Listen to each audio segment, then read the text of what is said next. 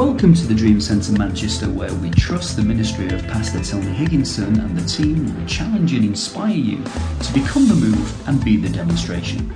We warmly invite you each Sunday morning to join us for our family service, but for more information or to subscribe to our podcast, visit our website at thedreamcentre.co.uk. You can tell Pastor Tony's getting older because he can't even remember how long we've been coming over here. Of course, I won't, I better be careful. I can't call him old without pointing a finger in the wrong direction. Amen. Well, we have had a very lovely time since we've been here already. We had a great time with ADT on Friday. And for those of you that um, are wondering, should you ever be involved in the discipleship training program here? The answer is yes. And yes, and yes, and yes, and yes, and yes. So we had a wonderful time Friday. It is nice to be able to have my wife with me.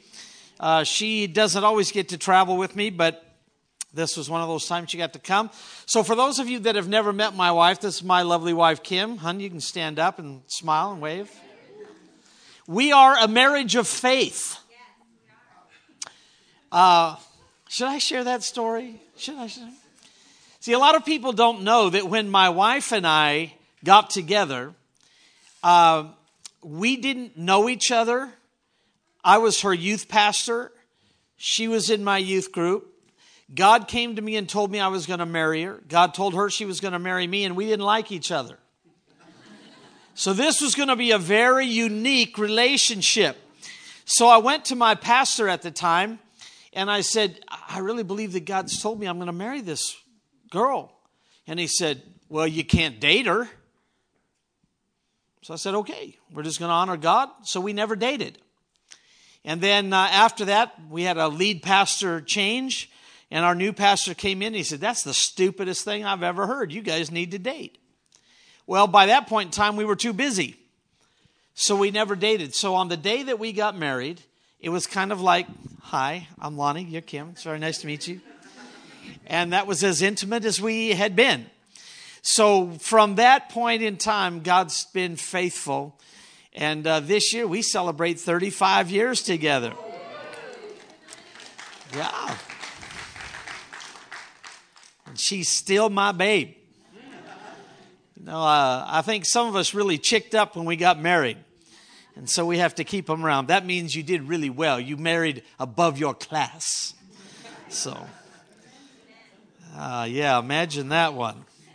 Well, it's good to see so many familiar faces and some uh, friends that have been friends for a long time. Today, I really believe, and my wife and I, it's been a unique experience. We've been believing God to send us specifically to places that are ready for a word from God. And I don't mean that in any higher, exalted thing. It's just God has given us a specific word. And I want to share that with you this morning. So if you would take out your Bibles and stand with me as you turn to Amos chapter 9. Take out your Bibles, stand up, and let's go to Amos chapter 9.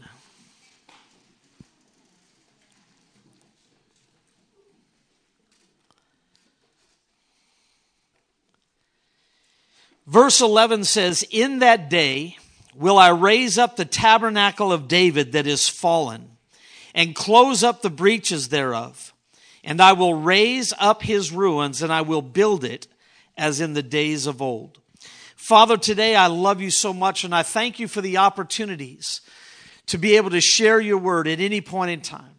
Father, we give you the honor and glory today, and I pray that every hearer who is faithful that your word, which is a powerful and incorruptible seed, will be sown deep within their heart and it will produce fruit a hundredfold. Father, we love you and we thank you for it now in Jesus' name. Amen. You may be seated. To Pastor Tony and Carol, we just appreciate them so very much. They've been good friends and you know, there are just a few people in ministry that you're able to open up your life to and share with, become very close with. And uh, I believe that God has granted us dear friends in them. And then, of course, there's always those that uh, uh, God spurs you on to be connected to, it seems like for a lifetime.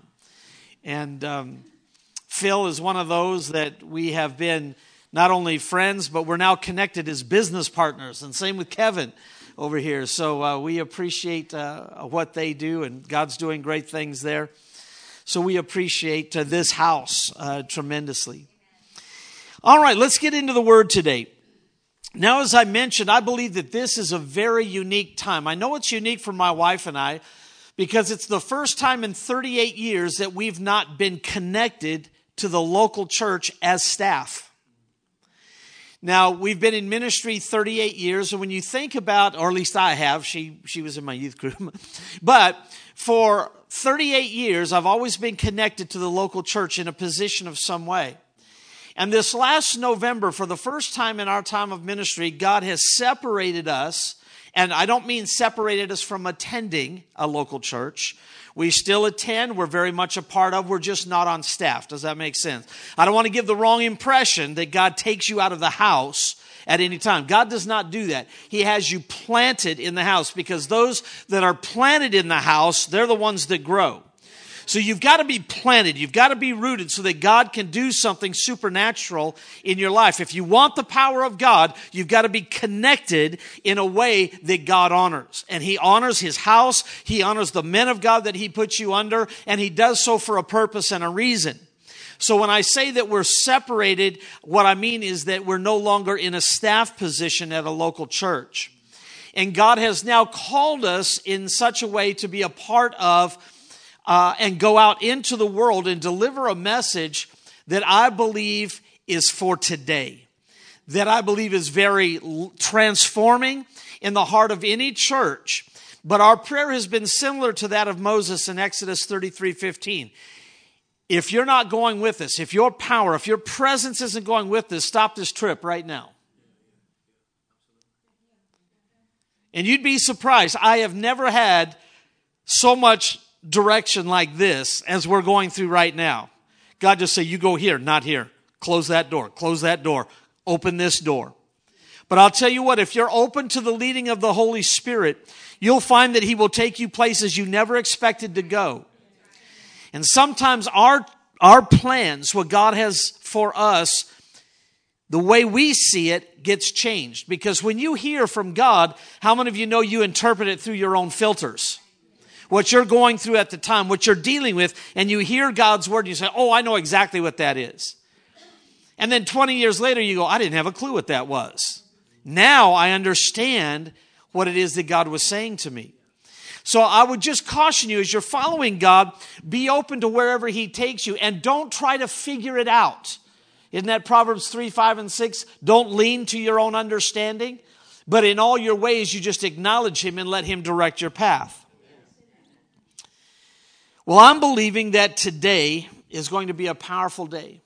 Powerful day in the spirit of God manifesting himself through whatever it is that he wants to do. And I believe that this will also be a time, even in the history of Dream Center, that you'll be able to point to and say, I remember when. You see, God has landmarks. He has certain things that take place in time where all of a sudden something changes. Now, hear me. It doesn't mean that there's something that's needed in the Spirit. You guys are open to the Spirit. You guys flow in the Spirit. Um, I, I told Pastor Tony, one of my favorite CDs is the one that you guys did a while back because you can tell that the music is birthed in the Spirit. And you love that. So please don't misunderstand what I'm saying. I'm not saying that God's trying to open something you don't have. He's trying to add to what is already taken place and to enhance and to bring understanding to where you are at the same time. So I believe that today will be a word of encouragement as well. Now, according to the scripture in Amos chapter 9, there are three things that are going to be accomplished. First, there is a raising. Everybody say, there is a raising. The Word of God says that God will raise the tabernacle of David. Second, there is a closing. Say, there is a closing. God Himself will close the breaches. In other words, He's rebuilding the wall. Now, hear me carefully. Walls were, were built to keep the enemy out. The enemy is not people. See, there is a wide open gate for people to come into the things of God in the house of God. But God is restoring the wall where the enemy no longer has access the way that he's had in the past. And I'm talking about the church universal, the church as a whole that will receive the word of the Lord. Third, there is a building. And that building is that God himself will build the, tab- uh, the tabernacle as in the days of old. Now, you need to understand something about that statement. When God says, I'll do it as in the days of old, it doesn't mean I'm going back to the past. The days of old in the Hebrew and in the Greek, when you see it echoed in Acts chapter 15, what it literally means is I'm going to show you things that have been concealed. So God is taking not just the things of the past that are a foundation or just things that we think we're going to. He will show us things that we've never considered before. Things that have not been concealed, not revealed. But isn't that what the word says that he'll bring us into all understanding and knowledge and revelation? And I believe that's what he wants to do even in this day. So if God's going to raise up the tabernacle of David, I think it's important that we understand what the tabernacle of David really is. Now, the tabernacle of David was where the Ark of the Covenant was placed. It was in this tabernacle. And the Ark of the Covenant was symbolic of God's presence with his people. So when God says, I'm going to raise up the tabernacle of David again, what he is saying is, I want to have such a presence with you that it's not just you coming and it's not just me coming, but there is a relationship. There's a presence that, that comes. And I, I thought so many times during praise and worship, Pastor Tony was going to preach my entire message. You know, just being in the presence of God, having that relationship with Him. That you come together and God says, I want to be in your midst. And the Ark of the Covenant symbolized God's presence with His people. Now, in the Ark of the Covenant, there were three things that were housed. And it's important to understand these. First, if you look at Hebrews chapter 9 and verse 4, it, it lays out those three items. Having the golden altar of incense, the Ark of the Covenant covered on all sides with gold, in which was the golden urn holding manna, and Aaron's staff that budded, and the tablets of the covenant. So the three things that are in the Ark of the Covenant is number one, the bowl of manna, which represents God's provision. God provided for his people. He is Jehovah Jireh. He takes care of us. He makes sure that we have whatever we need. By the way, in Psalm 23, when it says, The Lord is my shepherd, I shall not want, He makes me to lie down in green pastures, it literally means this that you are so taken care of, you're at peace, you're at rest. For anybody that's ever worked with sheep, you know that sheep will not lay down unless their next meal is taken care of. And so it is with us. Isn't it amazing that God compared us to sheep? We just, we can panic that fast. And I remember a, a missions trip to Africa, and we were going um, through this area in Africa. And I mean, you got to understand, I'm not, when I talk we're going down a road, I'm talking about grass that had been beaten down more than others, right? It's just a field and we're going down and we're, and there's a shepherd and he's got some sheep off to the left hand side. They're in no danger. We're not going to come close to them. We're not even going to be semi close to them, right? They're just grazing. They're having a great old time. But one sheep lifts its head and sees our vehicle. And instead of just grazing, panics. Now, you got to understand, he's way over here. He's in no danger. So, what does he do? He takes off running. And where does he run? Directly took the perfect angle. If you were playing football, he had the perfect angle to cut us off. And he went and he started running as fast as he could. All the other sheep, what do they do? They look up. They assume he knows something they don't. So they start running. Now the whole flock is in danger because of one stupid sheep. I've pastored for 38 years. I've seen some dumb sheep. I've seen some run when there's no reason to run, but they just take off and run, and then all the others go, they must know something I don't. No, that's a stupid sheep. Don't follow stupid sheep. And if you never got anything else out of this message, get that. Don't just don't follow stupid sheep. But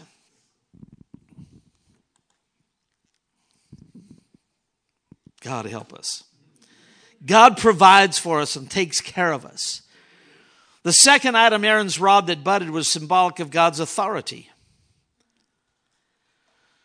Number 17:10 says and the Lord said to Moses put back the staff of Aaron before the testimony to be kept as a sign for the rebels that you may make an end of their grumblings against me lest they die.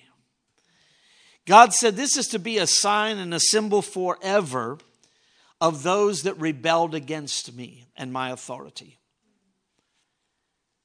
Now, when you think of the children of Israel, here is a, a mighty nation, people coming, and imagine them going around Sinai, and Moses is going to go up the mountain. He's going to get the Ten Commandments. He's only up there 40 days. Do you realize that within three weeks, the people forgot why they were there? Three weeks, and they're like, none of this is working. We need a real God. So they go to Aaron and say, Make us a God.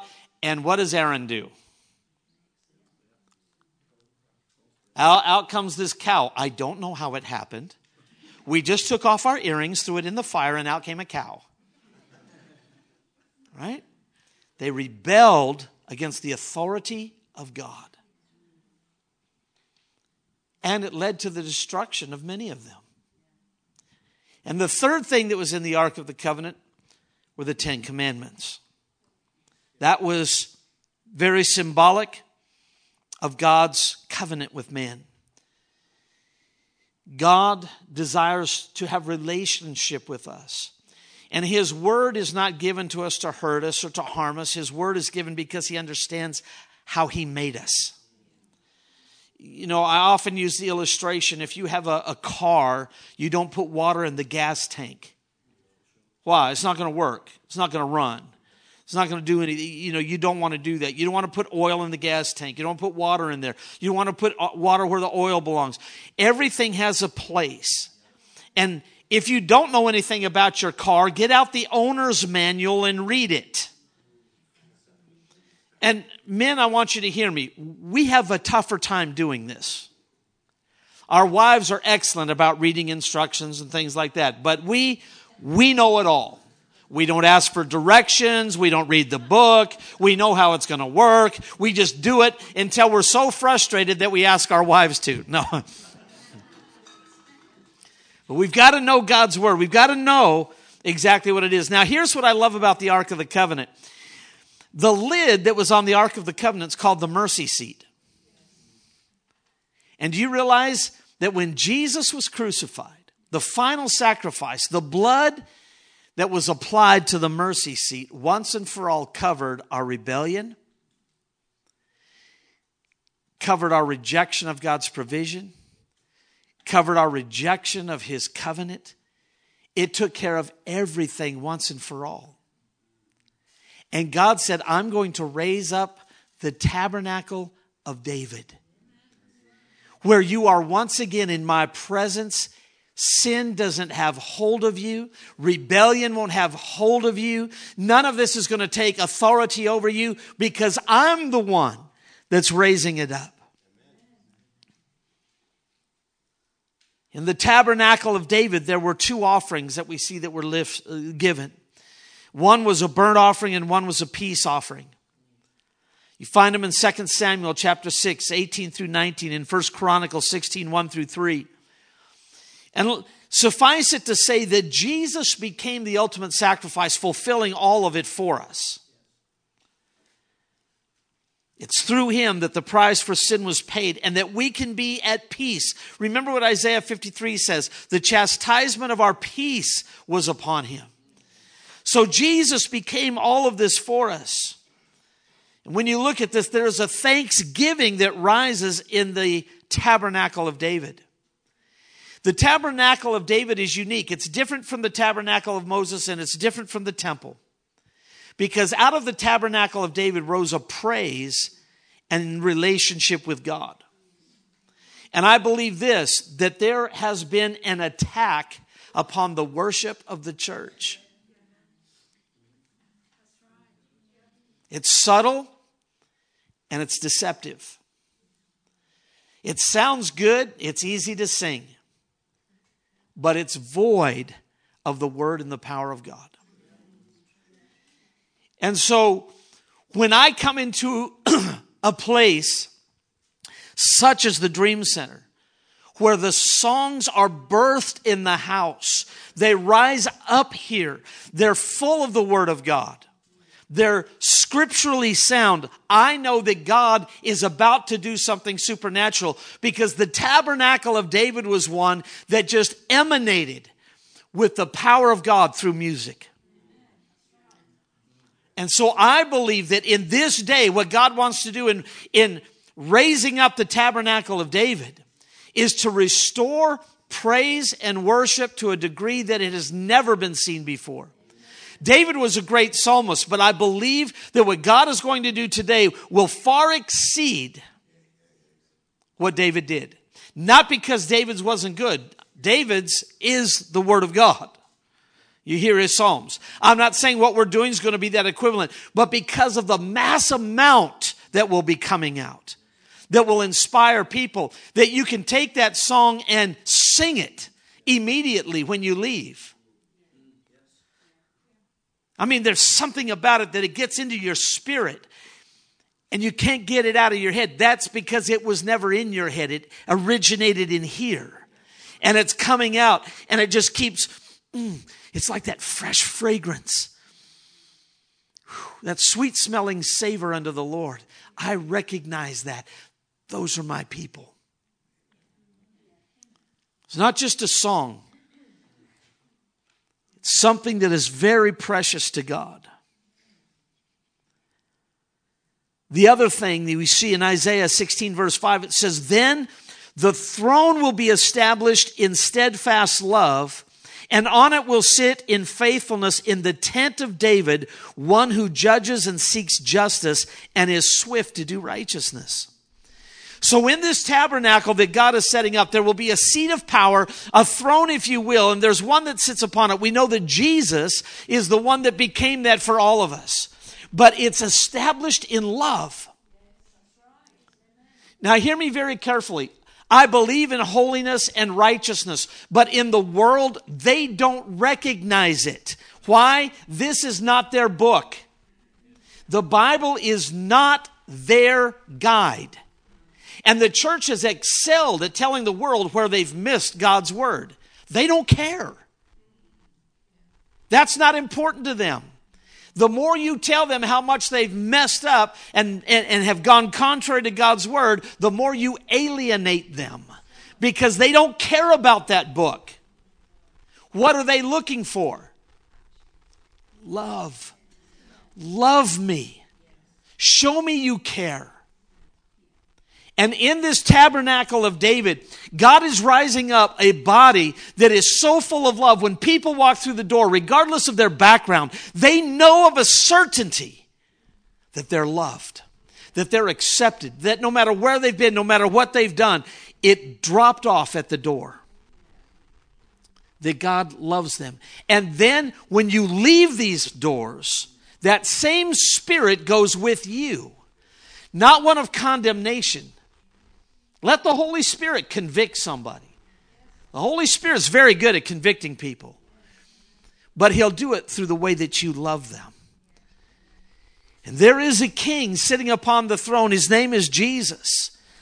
And he is going to operate in ultimate love, steadfast love. On that throne sits faithfulness. I mean, think about the faithfulness of God. Even when we're unfaithful, the word says he remains faithful because he cannot disown himself. Wow, what a powerful statement. When I have been at my worst and I've let God down, God remained faithful because he said, I can't let me down. Because he could swear by none greater, he swore by himself. When he cut this covenant, he cut this covenant with himself and he said, I'm the one that will ensure it comes to pass.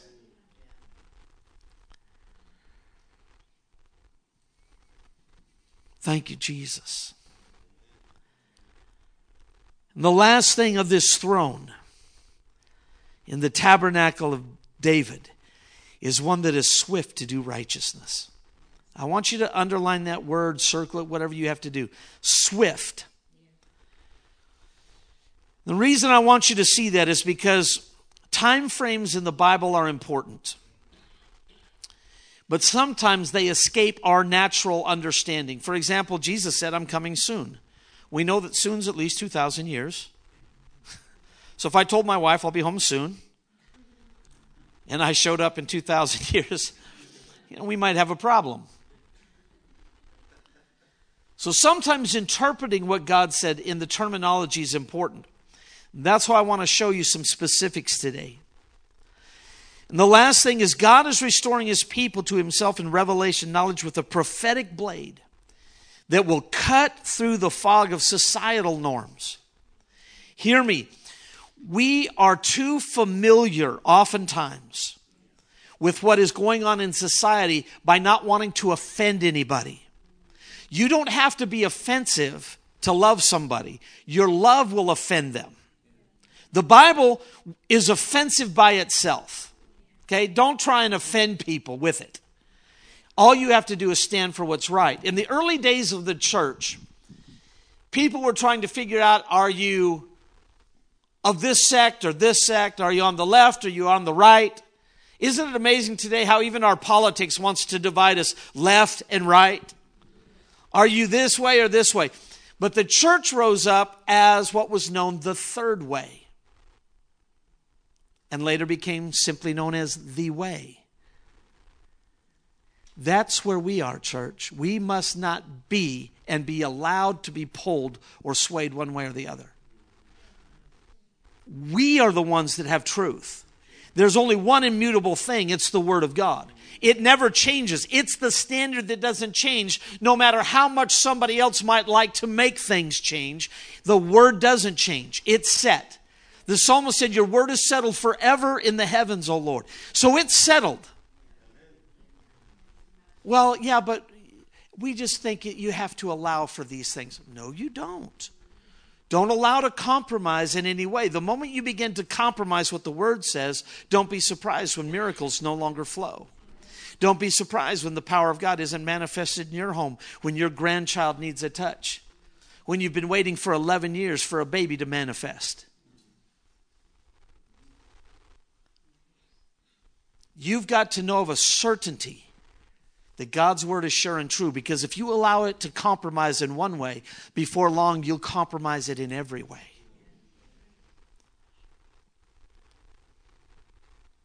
Not only is he raising it up, he said this I will breach. I'm going to repair that which has been breached.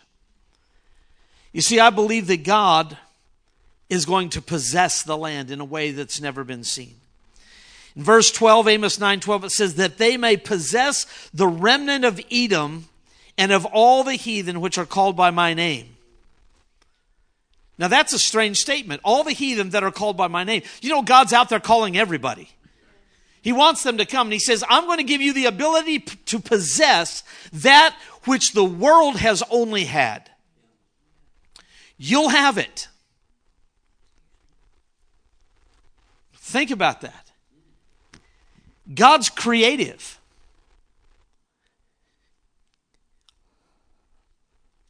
God wants to bring everything that the world would like to have and make it possessed by the house of God. Microsoft and Windows wasn't developed so that people could surf porn on the internet.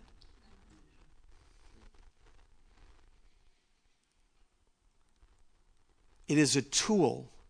And think what the church can do by spreading the gospel. It's time for us to possess the land, to take back those things that the enemy has tried to use for himself. We are to take our rightful place in possessing all that God has for us. Acts 15, verse 5. I want you to turn here. Acts 15, beginning with verse 15, excuse me, 15, 15. And with this, the word of the prophets agreed, just as it is written. After this, I will return and I will rebuild the tent of David that has fallen. I will rebuild its ruins and I will restore it. Who are they quoting here? They're quoting Amos. James is quoting Amos. This is what he is saying. I want you to hear, and he's saying, I need you to hear what the prophet says that the remnant of mankind may seek the Lord, and all the Gentiles who are called by my name, says the Lord, who make these things known from old. Now, I love this. Known from old. Remember what that means. It means I'm going to reveal that which has been concealed. If we as a church will put ourselves in a place to hear from God, if we'll put ourselves in a place to be a part of the tabernacle of David, that restoration, then God said, I will reveal to you what has been concealed. Do you know that God can move in a moment and change the environment of a city? Just in a moment.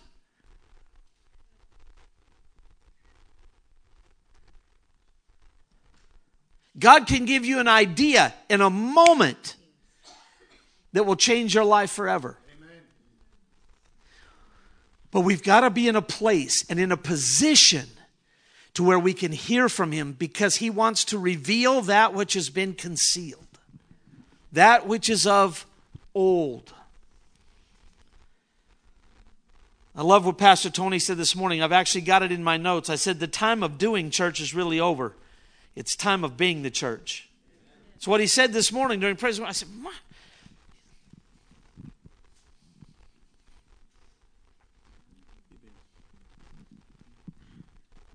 It's not a time just to do church. It's not a time to show up on Sunday and do church. And when I walked in here, I knew this was not a place that does church. You are the church. You're excited about what God is doing. Listen, that is not the case everywhere that we go. I have been, and we get the opportunity to go all over the world. I was able to do it as a pastor, but I'm able to do it now. And I go into places, and there are places that I go, I just want to get out of. I'll preach, God, I'm going to deliver your word. I'll give it my best. But I don't know that this is ready. That's why my prayer in this year has been only take me where your presence is. Only take me where this is going to be supernatural. I don't want anything but you in this moment, God. Thank you, Jesus. Thank you, Jesus. Not sure how I did that, but I just took my whole notes and shut them off. Got too excited about Pastor Tony was saying earlier. We're to possess this land. Jesus made it clear in John chapter 4, verses 34 through 40, uh, 36. And turn over there if you will. We're not supposed to say four months until harvest. My food is to do the will of him who sent me and to accomplish his work. Do you not say there are yet four months, then comes the harvest? Look, I tell you, lift up your eyes and see the fields are white for harvest. Already the one who reaps is receiving wages and gathering fruit for eternal life, so that sower and reaper may rejoice together. Now we know that Genesis 8:22 says this, as long as the earth remains, seed time and harvest will never cease. There's a time to plant, there's a time to sow, you know, all of that is powerful, but there's a time to reap, there's a time. And God is bringing those time frames together. Let me show you back to Amos chapter 9 verses 13 through 15. It said, "Behold the days come, saith the Lord, that the plowman shall overtake the reaper. The treader of grapes him that soweth the seed. And the mountains shall drop sweet wine, and the hills shall melt. In other words, what he's saying is when you sow, you're going to be right on the heels of reaping, and the reaper's right on the heels of sowing. They're coming like this. Don't say four months. We get in our mind, we're going to sow seed today. We really don't know when that harvest is going to come. And especially in a spiritual sense, many of you have sown seeds for years and you don't know when the harvest is coming. I'm here to tell you that you are in that time frame where the tabernacle of David has been raised up and it will be a time where you sow now and you reap now. It's not going to be reaping way off in the future. Well, God, I don't know when you're going to do this, but I'm going to sow seed believing and I'm going to hang on to the promise. God is saying the sowing and the reaping are coming together. It's a sped up time frame. Don't say anymore four months and then this. Say today. today is my day of promise. Today is my day for the miracles of God. Today is my day. I have sown in tears. I have sown in prayer. I have sown financially. I've sown whatever your sowing is. Today is the day of reaping. So it is, it is now that God is saying, I want you to understand, it's not just what it has been in the past. I'm revealing to you things that have been concealed. You've seen through a glass darkly. But now I want you to see clearly. Let your expectation be I sow and I reap. I sow and I reap. Why? God's raising up the tabernacle of David. Yeah, but there's an enemy out there. No, no, no. He's restoring the, the wall that's been breached. The enemy's not going to come in and stop this harvest. He can't. Remember, God said, I'm restoring. He didn't say, it's up to you at all. He said, I'm doing this. So it's not up to you whether it gets restored. God just said, This is what I'm doing. He also said, I'm restoring the walls that have been breached. I'm doing it. I'm repairing the holes.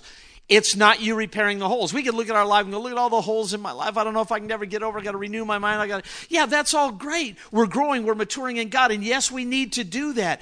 But that is not what restores the breach. God does that. God is the one that's establishing his throne. See, I love this passage of uh, scripture that Amos was giving to us through prophetic words. He's saying, You have to understand, after God went through destroy, I mean, he was angry with Israel because of their sin, because of the things they'd been through. And he said, But I want you to know, I don't need you to do what I'm about to do. I'm going to do this. It doesn't depend on you. See, now, much in our lives depends on what we do. Don't misunderstand me. But what I'm talking about with the tabernacle of David does not depend on you. God is doing this, and He's doing it for a people that are ready to receive. Well, I'll tell you what, when I started just meditating and studying on this, it started to separate my head from my shoulders. I said, God, how. Well, I want to be a man of faith. I want to believe you. I want to, I want to do all these things right. And God says, then do them right. But understand that what I'm saying here, son, doesn't depend on you, or it would never get done. Because me on my best day, at the end of the day, could easily rack up failure. But God said, This isn't dependent on you. I'm creating an atmosphere that you can dwell in. I'm creating a space that belongs to you, and it's not dependent on you. It's dependent on me and the work that was accomplished at the cross. Mm. The sower and the reaper. The sower and the reaper on the heels of one another. Coming just as fast as we could think or imagine. Verse 14, he says, And I will bring again the captivity of my people of Israel, and they shall build the way cities. Now, what did God do? God restored the tabernacle. What do we do? We build the way cities. Why? Because we're coming out of a atmosphere to where we've already seen God do what he wants us to do. We saw him restore the tabernacle. We saw him stop the works of the enemy. We see him establishing a throne of righteousness. And he says, Now you can do that. You can go out and do what you've just seen me do. You take the wasted cities, you take what the world has tried to destroy. And how does the world destroy something? They compromise God's word. They begin to call right wrong, they call wrong right. They call sin acceptable. And it isn't. We don't go out and declare their sinning, we go out and declare the love. Remember, God could have looked at us in the restoration of the tabernacle and said, But you're full of sin, so I'm not going to do it. No, He said, I'm doing this regardless of where you're at. That's what we do. We walk through those doors and we're going to declare the love of God regardless of where they're at. I don't have to point out their faults, their flaws, their sin, because I'd have to point out mine. But I can declare the mercy of the Lord. I know what that Ark of the Covenant did. I know what the mercy seat did. It covered over to where God looks down at the rebellion. He looks down at the rejection that, that the people had for him. They rejected everything about him. And he says, All I see is the blood. And when we look out to the world, don't see their rejection of God. Don't see their sin. Don't see their rebellion. See the blood of Jesus that was shed for them, the love of God shed abroad in our hearts that we can give to them.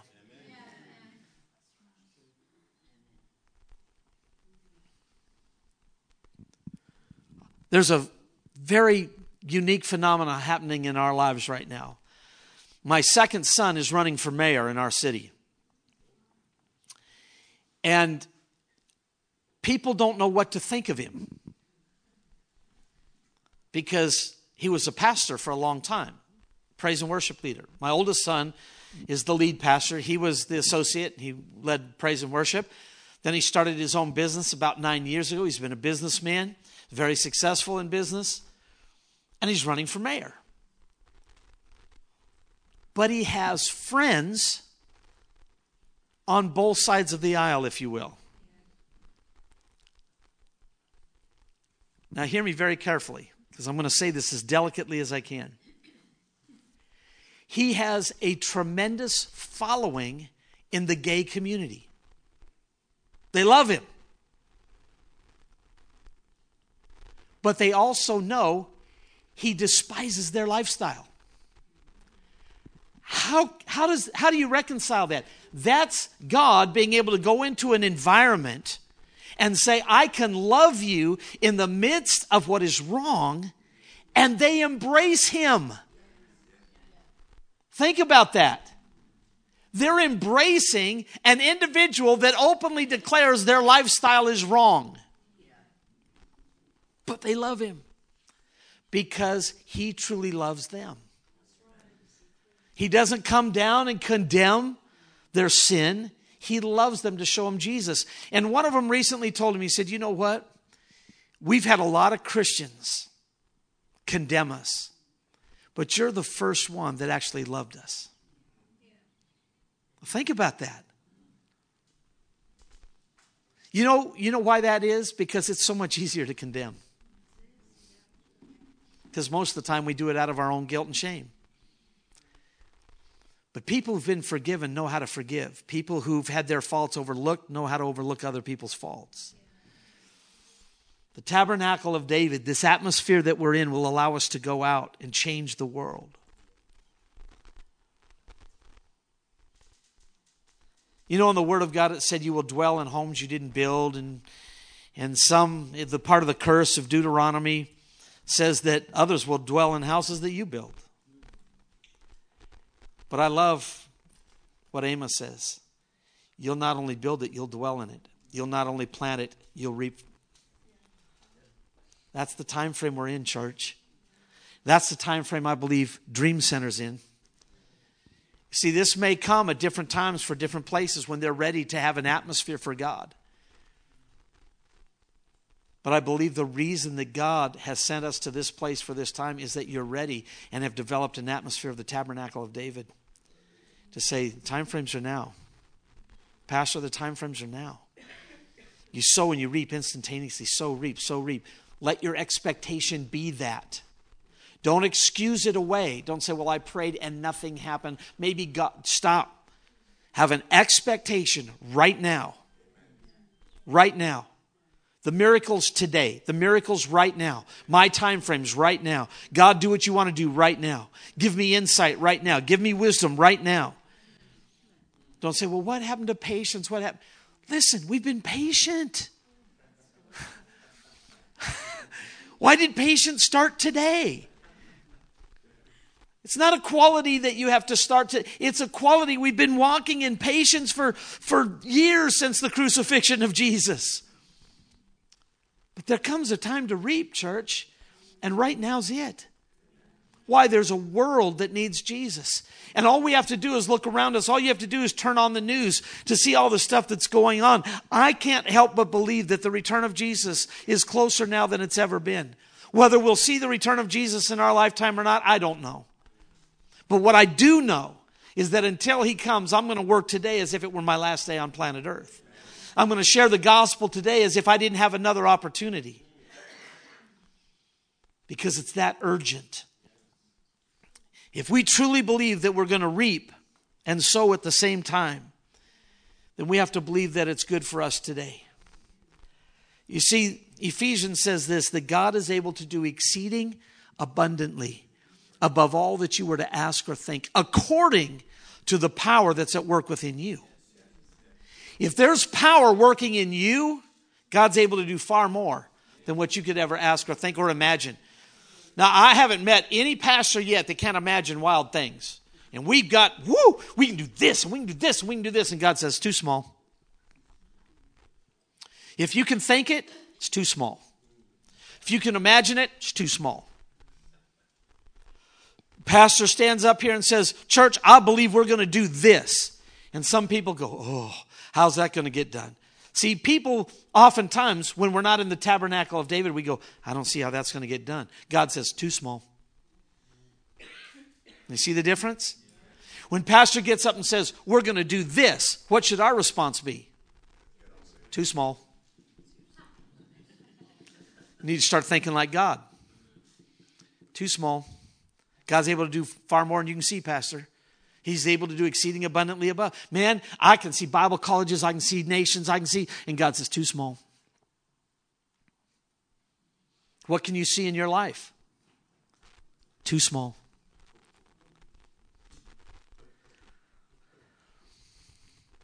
Well, I'm going to do this. Too small. Doesn't mean you can't do that, but don't limit yourself to that. You can do whatever you want. But don't limit yourself because God's able to do exceeding abundantly above all that you ask or think according to the power that's at work within you. That means get the power working in you. The power is the power of the Holy Spirit. You get the power of the Holy Spirit on the inside of you, that dunamis power, that miracle working power that goes to work. In ADT Friday, what did we talk about? The three types of power of God the exousia, the dunamis, and the kratos. See, we love the exousia, we love the dunamis, but God's bringing us into this, this era of kratos where you're walking with the Father to where you have absolute dominion. You speak in the elements, obey you. You look at the rain, you say, Stop, I'm from Spokane, I don't want this rain. It will shine today in the name of Jesus. I'm going to have a sunny day. It's going to be a glorious day. You've got enough rain already. Rain stop, sun appear. You take dominion.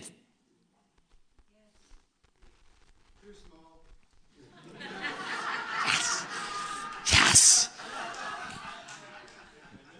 Amen. Somebody's getting it now. Glory to God.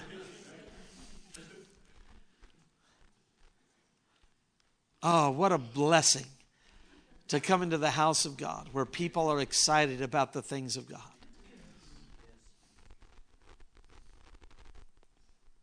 Tabernacle of David being restored. So much in my heart that I'd love to give you, but I know I can't open a can of worms and leave. So what I want you to what I want to leave with you today is know that you are in the right place at the right time to do the right things right. I call them the four rights of success. You got to be in the right place at the right time doing the right things right. If you're in the right place at the wrong time doing the right things right, it doesn't work. If you're in the right place at the right time doing the wrong things right, it's not going to work.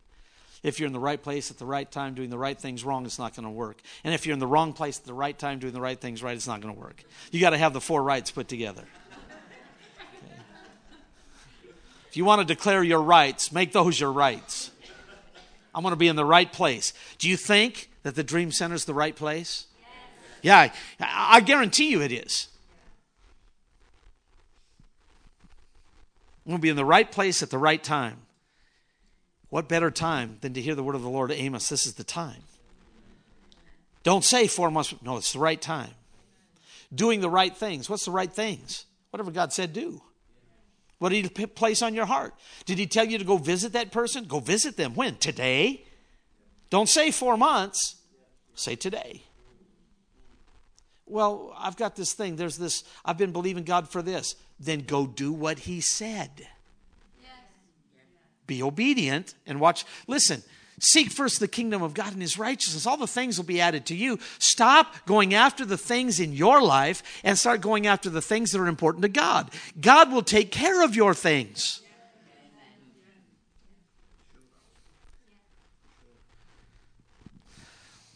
I've got this son that needs Jesus. Well, then go minister to somebody else's son that needs Jesus. God will bring somebody along to your son.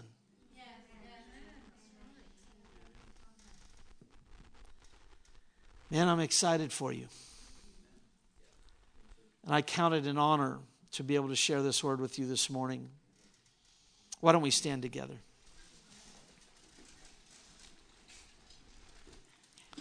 Thank you, Jesus. Thank you, Jesus. Father, I have endeavored to share what you placed upon my heart. And I thank you, Holy Spirit, that you are so much better than I am. That you will take this word, that you will implant it deep within the heart. You will bring revelation knowledge because of who you are. That, Father, this will make a difference in the hearts, lives, and minds of people.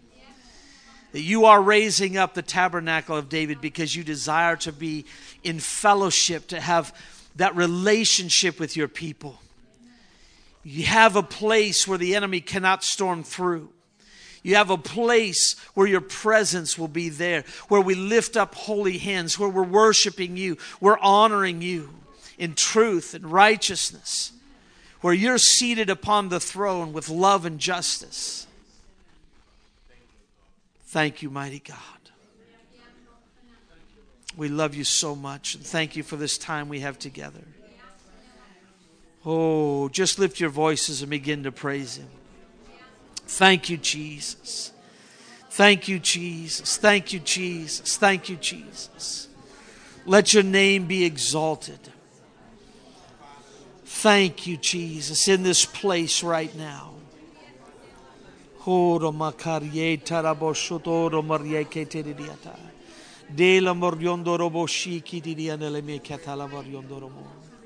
Thank you, Jesus. Thank you, Jesus. Thank you, Jesus. Toro Marie Talabashi Kedata la Moriondo Roboshi. Toro and the Meshi Kitty and the Mashi. Tolo Moriondo Lomoshi Kitty.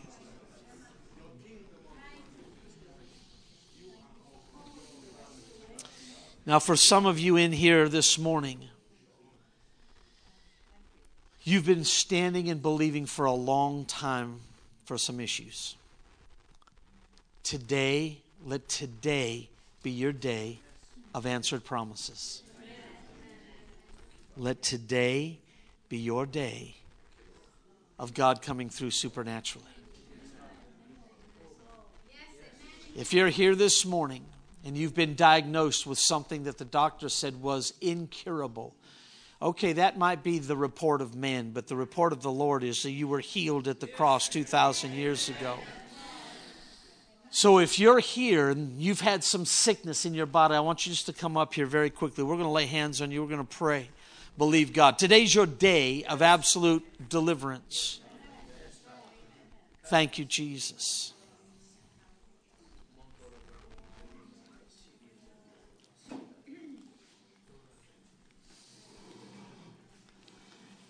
Today's your day.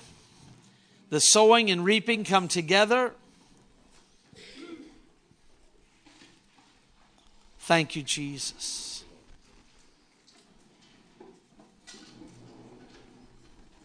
Thank you, Jesus. Thank you, Jesus.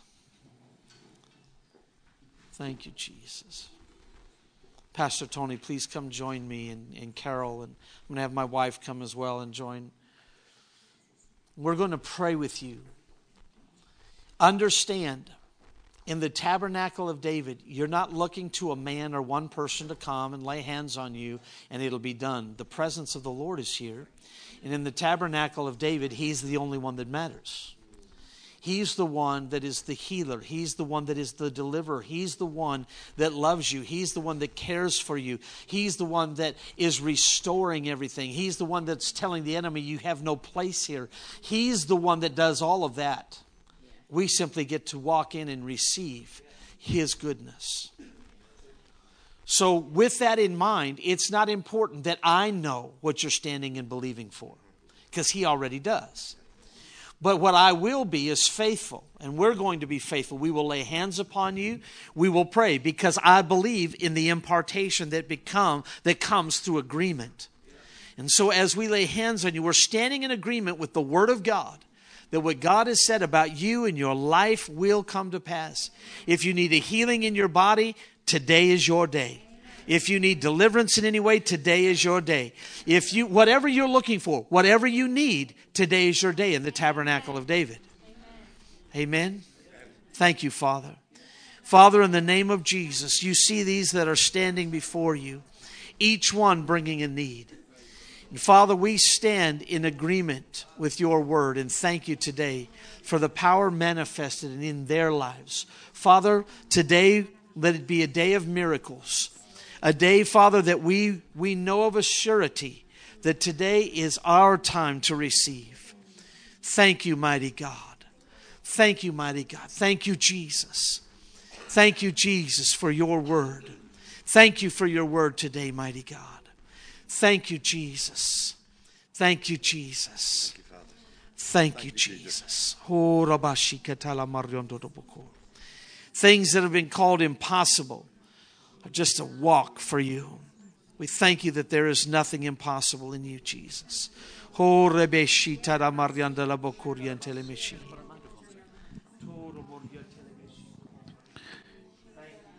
Let me read this to you, church, as you're being prayed for. Then the father realized that this was the exact time at which Jesus said to him, Your son will live. The father speaks, and the son performed. And then he says this so he and his household believed. Believe today, you and your household, as you come to the front for prayer. The Father spoke, the sons performed. You believe. The Father spoke, the Son performed. Now you believe. And this was the second miracle sign that Jesus performed, having come from Judea to Galilee. And he said, Your son will live, and he, and he believed. Your sickness will disappear. Believe. The Father's spoken, the Son has performed. Now you must believe. Amen? So as we pray, don't have to strive for it, just receive. In Jesus' name. Thank you, Jesus. Now, if there's anybody here today that would say, I've never made Jesus Christ Lord of my life, I don't know everybody in here, so I don't want to make an assumption that everybody is born again. But if you've never made Jesus Christ the Lord of your life, but you'd say, Pastor, today I want to. I want to know of a surety that if Jesus returned today, I'm going with him. I want you just to raise your hand, slip it up very quickly, and say, That's me. I've never made Jesus Christ Lord of my life. Just slip your hand up. I want to pray with you. For I don't want to miss anybody in any way. Thank you, Jesus. If you've never been baptized with the Holy Spirit, speaking with other tongues, guess what? Today's your day. And if you're in that boat and would say, That's me, I, I want I want that relationship with Jesus. I want that supernatural outpouring in my life. If that's you, I want you to come on up. We'll pray with you. We'll believe with you because I believe that today is your day. We've prayed for people to be healed. We've prayed for people to be delivered. But we can also pray and, and agree with you that the baptism of the Holy Spirit is yours. So if there's anybody in that situation you'd like us to pray with you, come on up. We'll pray. This is a time where we've just gonna, we're just going to honor the King in whatever it takes. Thank you, Jesus. Thank you, Jesus. Looks like everybody's born again, baptized with the Holy Ghost. Guess what that means? As soon as you leave those doors, you enter your mission field. You've got a work to fulfill. The tabernacle of David is yours. Now you can rise up do whatever you so desire, sowing and reaping on the heels of one another. Amen.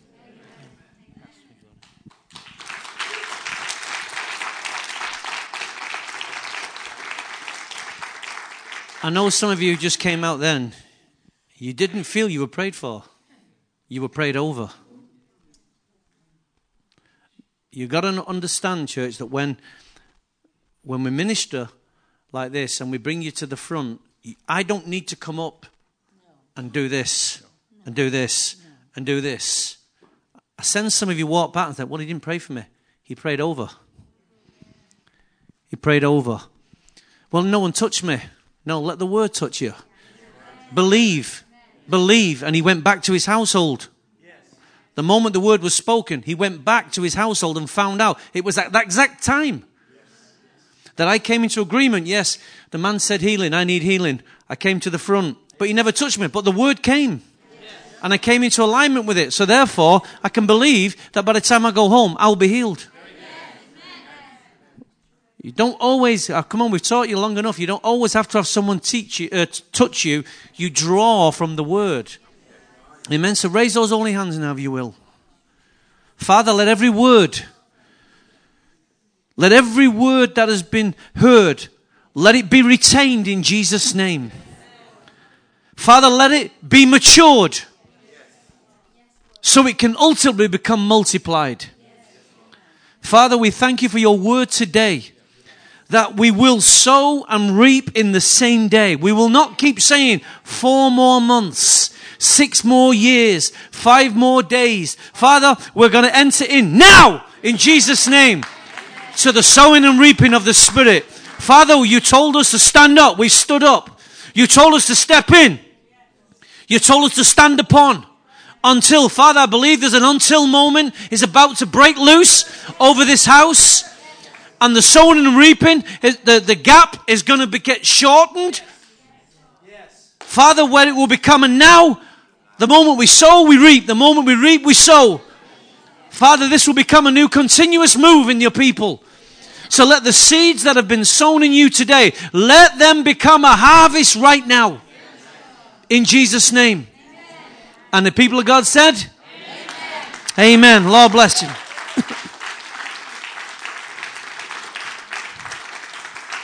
Thank you, my friend. It's good when the word of the Lord comes to us. Mm-hmm, mm-hmm, mm-hmm, mm-hmm. It's good when the word of the Lord comes to us. You know, church, you, you want to be really thankful for what God's doing in this place. It's not only this place God's doing things, but you want to be thankful that God is doing something in this place. And we've said many, many times the word something's banned in this place. It has to be defined. The word something can be ambiguous. We know what God's doing amongst us. So therefore, we work with what God's doing. We don't, you can never work with something. Something's too vague. Define something. Define it so you can step into it. Ah, no, God's just doing something. Well, find out what something is. Partner with Him. Amen. So He's not doing something, we know what He's doing. Amen. So, Father, I pray a blessing May the, may the fellowship of our Lord Jesus Christ be upon your people now and forevermore. And the people of God said, Amen. Amen. God bless you all.